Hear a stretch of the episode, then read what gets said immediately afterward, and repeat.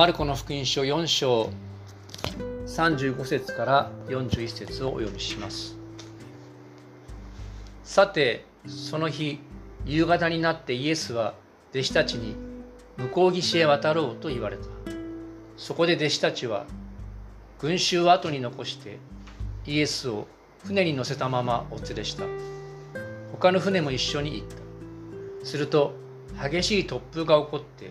波が船の中にまで入り船は水でいっぱいになった。ところがイエスは船尾で枕をして眠っておられた。弟子たちはイエスを起こして「先生私たちが死んでも構わないのですか?」と言った。イエスは起き上がって嵐を叱りつけ湖に「黙れ沈まれ」と言われた。すると風は止みすっかり凪になった。イエスは彼らに言われた。どうして怖がるのですか？まだ信仰がないのですか？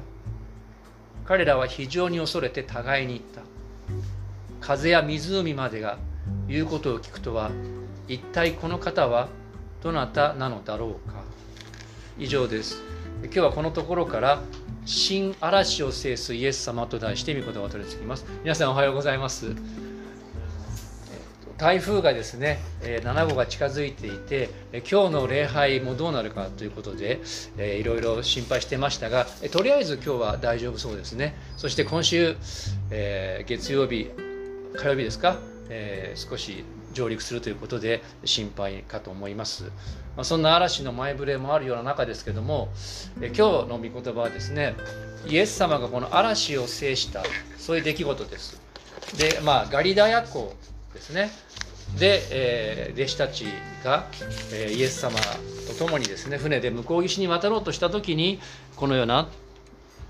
あ出来事が起こった。でこれはですね教会学校とか長く教会に通ってる人にはおなじみの話ですね。で教訓としてですねよく言われるのはこのような嵐を鎮めたイエス様があなたと共にいるのですから試練の中でもまあそのイエス様が共にいることはをこう覚えてですね信頼していきましょうとか、まあ、心の平安を保ちましょう、まあ、そんな教訓がよく語られるかと思います。で7年前にですね「シン・ゴジラ」というのが あの公開されてからこの昭和に流行ったものがですね「新」という頭をつけてですね、えー、いろいろ出てきましたね「新ウルトラマン」とかですね「新仮面ライダー」とか ちょっと偏ったあの導入になりましたけどね。新焼きそばとかいろいろ出ましたけれども。えそこで今回ですねこの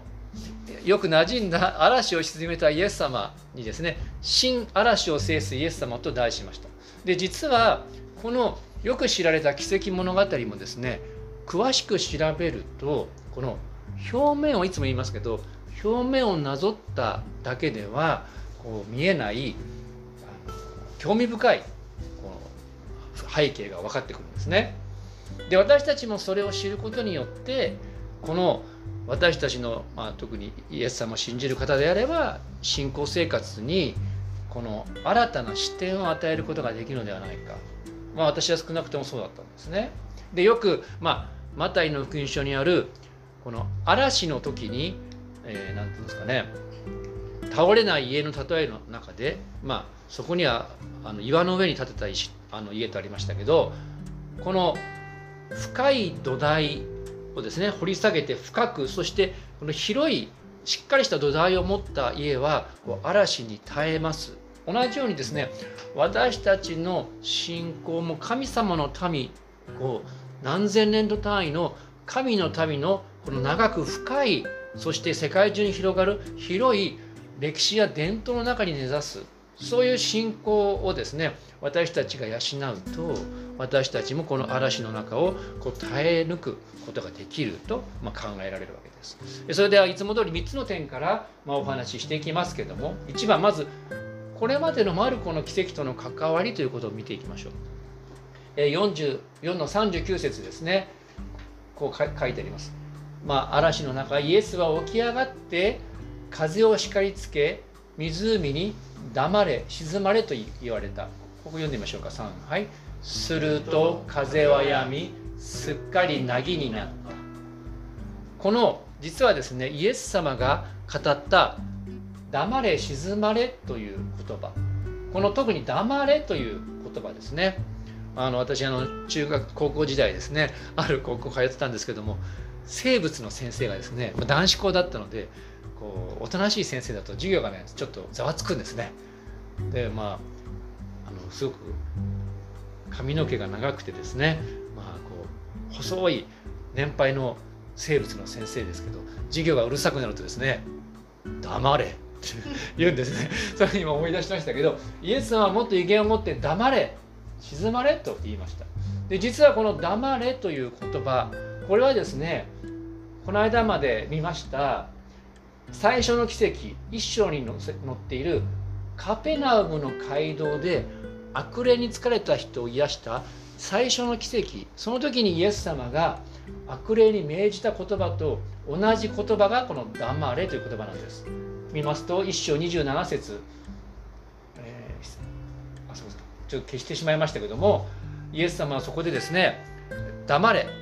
ね、そして「出て行け」とこの街道で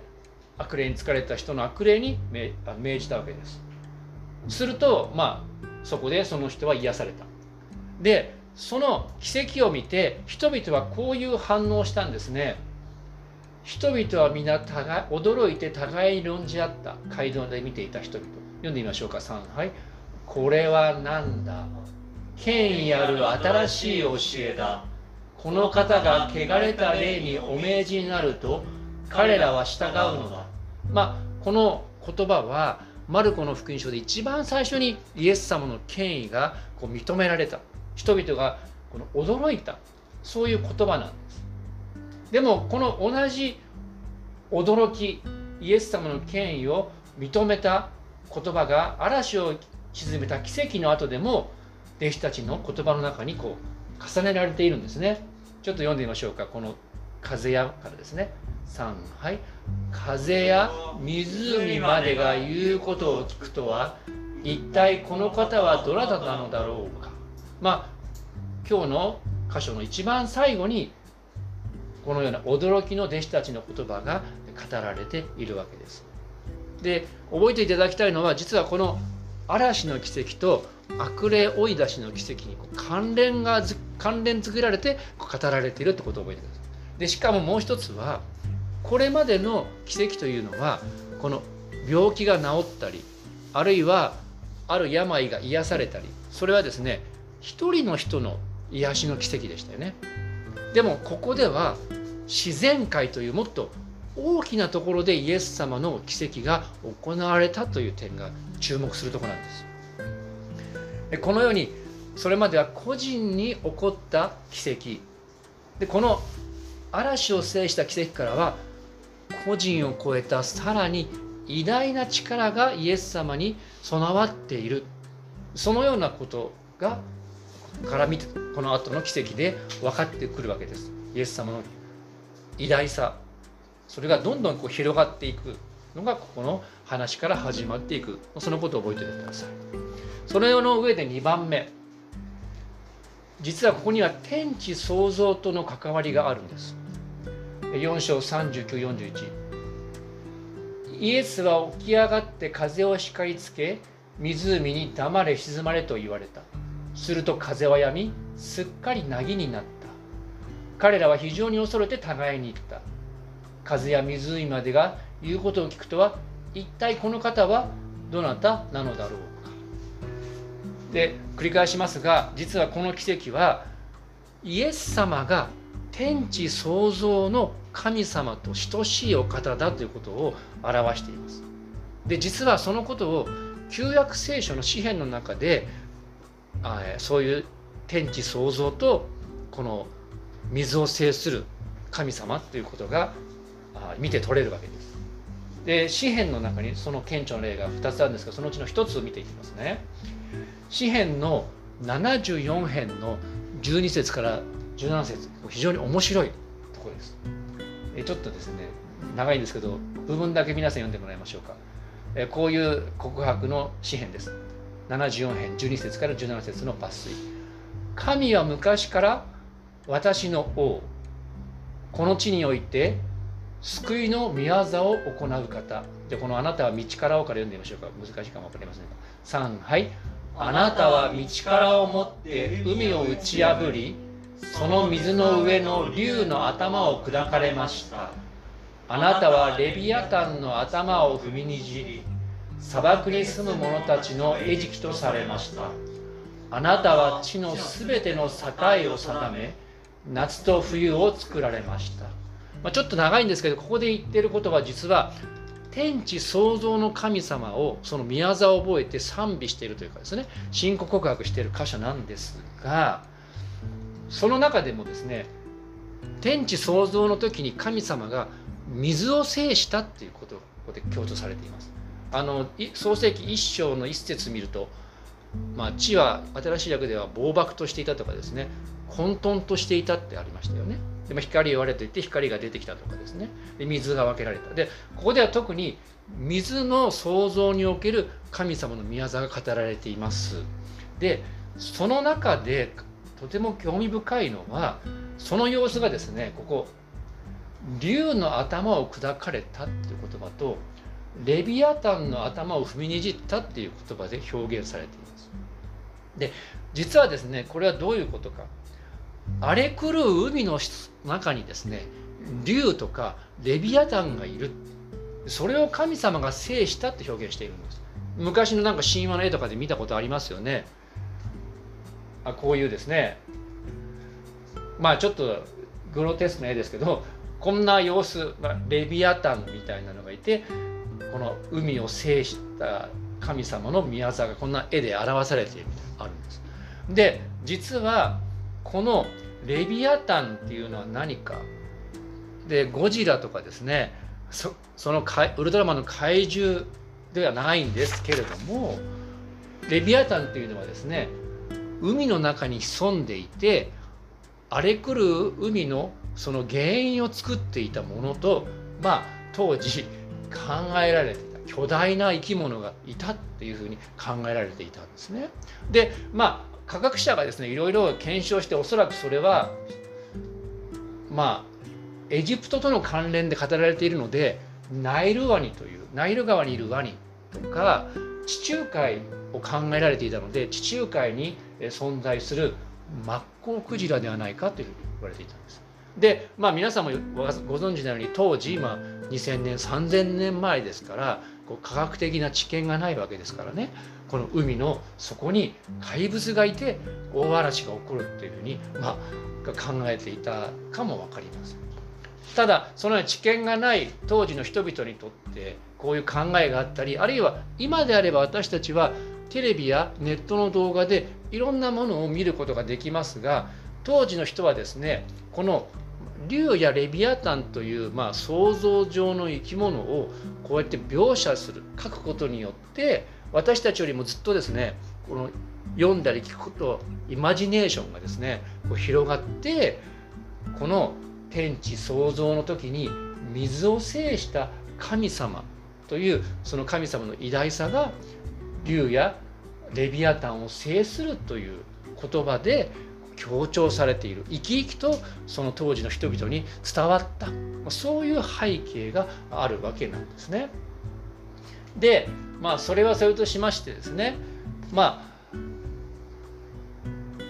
この嵐を制するイエス様のことを聞いた当時の人々。実はこのマルコの福音書は当時の教会で読まれていたんですでそこの当時のクリスチャンの方々やこのユダヤ教神の民の伝統に根ざした人たちはこのイエス様の嵐を制する物語を聞いた時にこの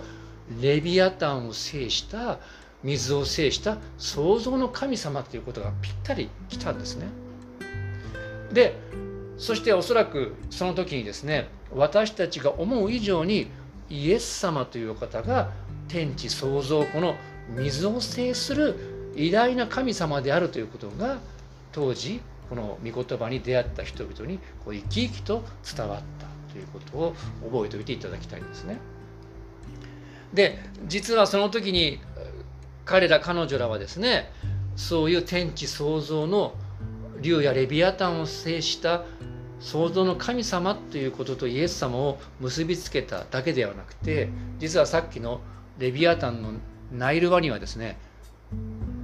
エジプトのことも象徴していたと言われているんです。そうするとエジプトと自らの救いというと何を皆さん想像しますか？出エジプト記でですね神の民がエジプトから逃れてきた時に目の前にですね航海の海がですね立ちはだかって逃げることができなかった神の民を神様がモーセによってこの海を開いてそしてイスラエルの人たちを脱出させてくださった。そういう海の奇跡ということも実はこのイエス様の嵐を制するという出来事からこう結びつけることができたわけなんですね。また何回も繰り返しますけども地中海などでこの荒れ狂う海の中で神に叫んだ人たちあるいは旧約聖書の呼ぶ、えー、ヨナ書ですねヨナ書にあるように嵐の中でですねこの船が翻弄される中で神様に助けを求めた呼ぶ、え、ヨナ書に出てくる人たちの祈りそういうものをこのイエス様の嵐を制する物語に触れた神の民である人たちはこう連想してこのイエス様の偉大さを知ったということがあるわけです。まあ、私たちもですねまあ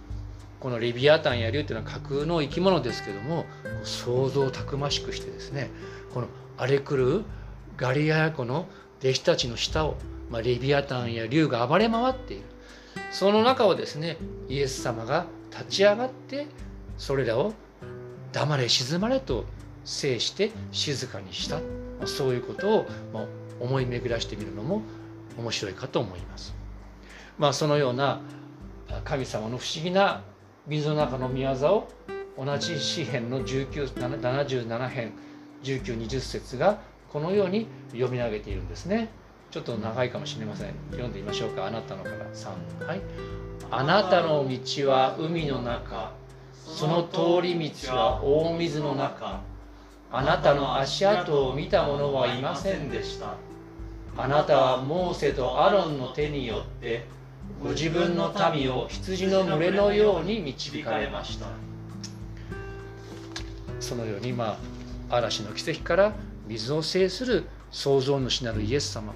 神の民をエジプトから救い出した神様。その両者を結びつけて心安らかにしたいものです。最後。その中で試され育てられる信仰ですね。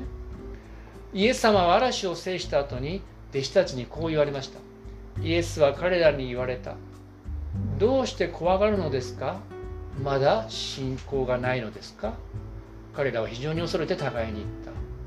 た。風や湖までが言うことを聞くとは一体この方はどなたなのだろうか。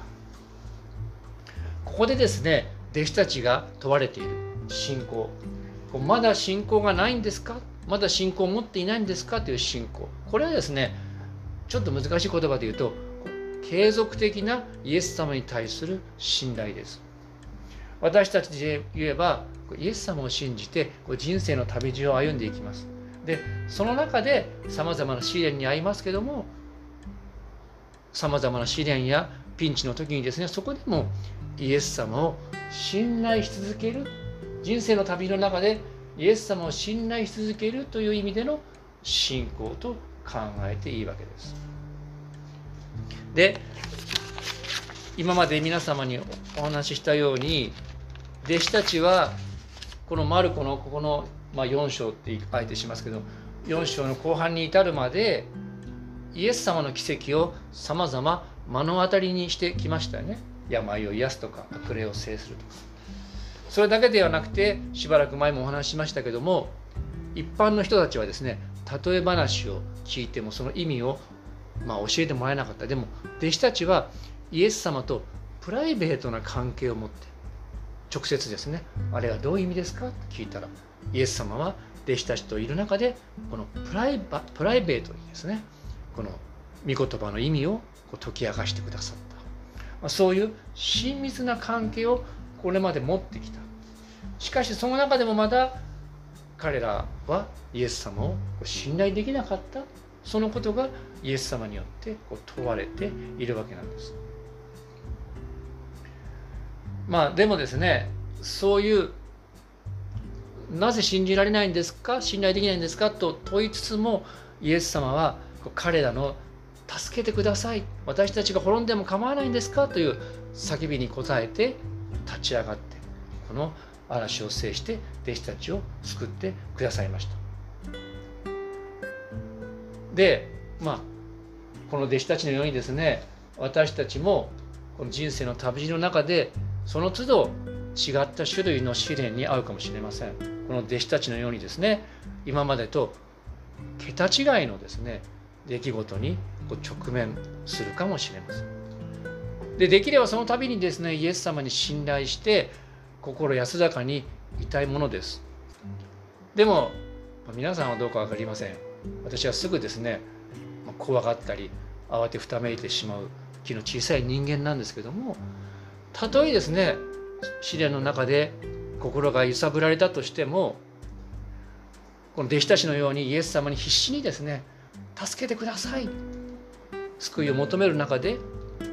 イエス様によってこう救われるという体験をこう積み重ねていくことができるわけです。で実はそのような新たにイエス様の救いを体験するためにですね私たちはこのお方は一体どのようなお方なのだろうかと弟子たちがこう驚いたようにですね私たちは新たにああイエス様って本当に私の救い主なんだなこんなことまでイエス様は願いを聞いたり助けてくださるお方なんだなと知ることができるわけなんですね。まあ、このようにですね私たちの人生、まあ、イエス様信じたら大船に乗ったつもりでいればいいんでしょうけども、まあ、私たちの人生は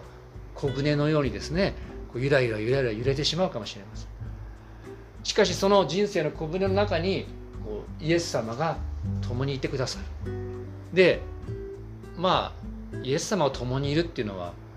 クリスチャンであれば当然そう信じていると思います。でもですねもう一度今日心を新たにしてそのイエス様私の心の中にいるイエス様というのは天地創造の神様なんだ。この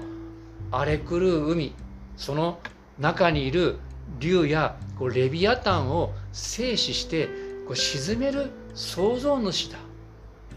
そのお方が私の人生の小舟私の心の中にいてくださる。まあそれがですね一体どういうことなんだろうか。空いてるところを押さえてください。私たちが普段信じて私たちの中に住んでおられると思うイエス様というのはこの天地創造の嵐を制する創造主なる神なんだ。それが一体どういうことなんだろうか。そういうことをですね思い巡らしながら日々を過ごしたり今週こう過ごしていく。その一つのことだけですね今週考えて生活する十分こう価値があることだと私は思うんですけどもまあそういうことを考えながら思い巡らしながらこう日々過ごしていってはいかがでしょうか。はい、まあそのような今日は新たなイエス様のこの奇跡という見方ということでお話ししましたけども最後にこのイエス様天地創造の神様とイエス様を結びつけるようなやはり旧約聖書の御言葉を紹介して終わりにしたいと思います。イザヤ書42章の5節から7節ですね。天を創造しこれを述べ広げ地とその産物を押し広げその上にいる民に息を与えそこを歩む者たちに霊を授けた神なる主はこう言われるちょっと難しいかもしれませんがこの私から読んでみましょうか3はい私主は義をもってあなたを召しあなたの手を握る。あなたを見守りあなたの神の契約として国々の光とする。こうして見えない目を開き囚人を牢獄から闇の中に住む者たちを極夜から連れ出す。イザー42の5から7私たちを導いて救ってくださるイエス様のことを覚え今週歩んでまいりましょう。お祈りします。天の神様皆を賛美いたします。荒れ狂うガリラヤ湖を制したイエス様そのあなたは天地創造の神であり海の中で荒れ狂う竜やレビアタンを制した偉大な創造主であることを覚えて賛美いたします。どうぞ私たちが日々の生活の中で出会うさまざまな出来事その中で創造主なるイエス様を覚えることができますよまた私たちのうちにこの天地万物を作り水を制した創造主なるイエス様が共に住んでおられるということ。そのことがどういう意味があるのか。そのことを思い巡らしながらこれからの日々を歩むことができますように。私たちの心深くに救い主イエス様のその祝福を宿すことができるようにどうか導いてください。この願いと感謝を私たちの救い主主イエス様のお名前によってお祈りします。アーメン。それではしばらく1分ほど黙祷して神様にお答えする時間を持ちましょう。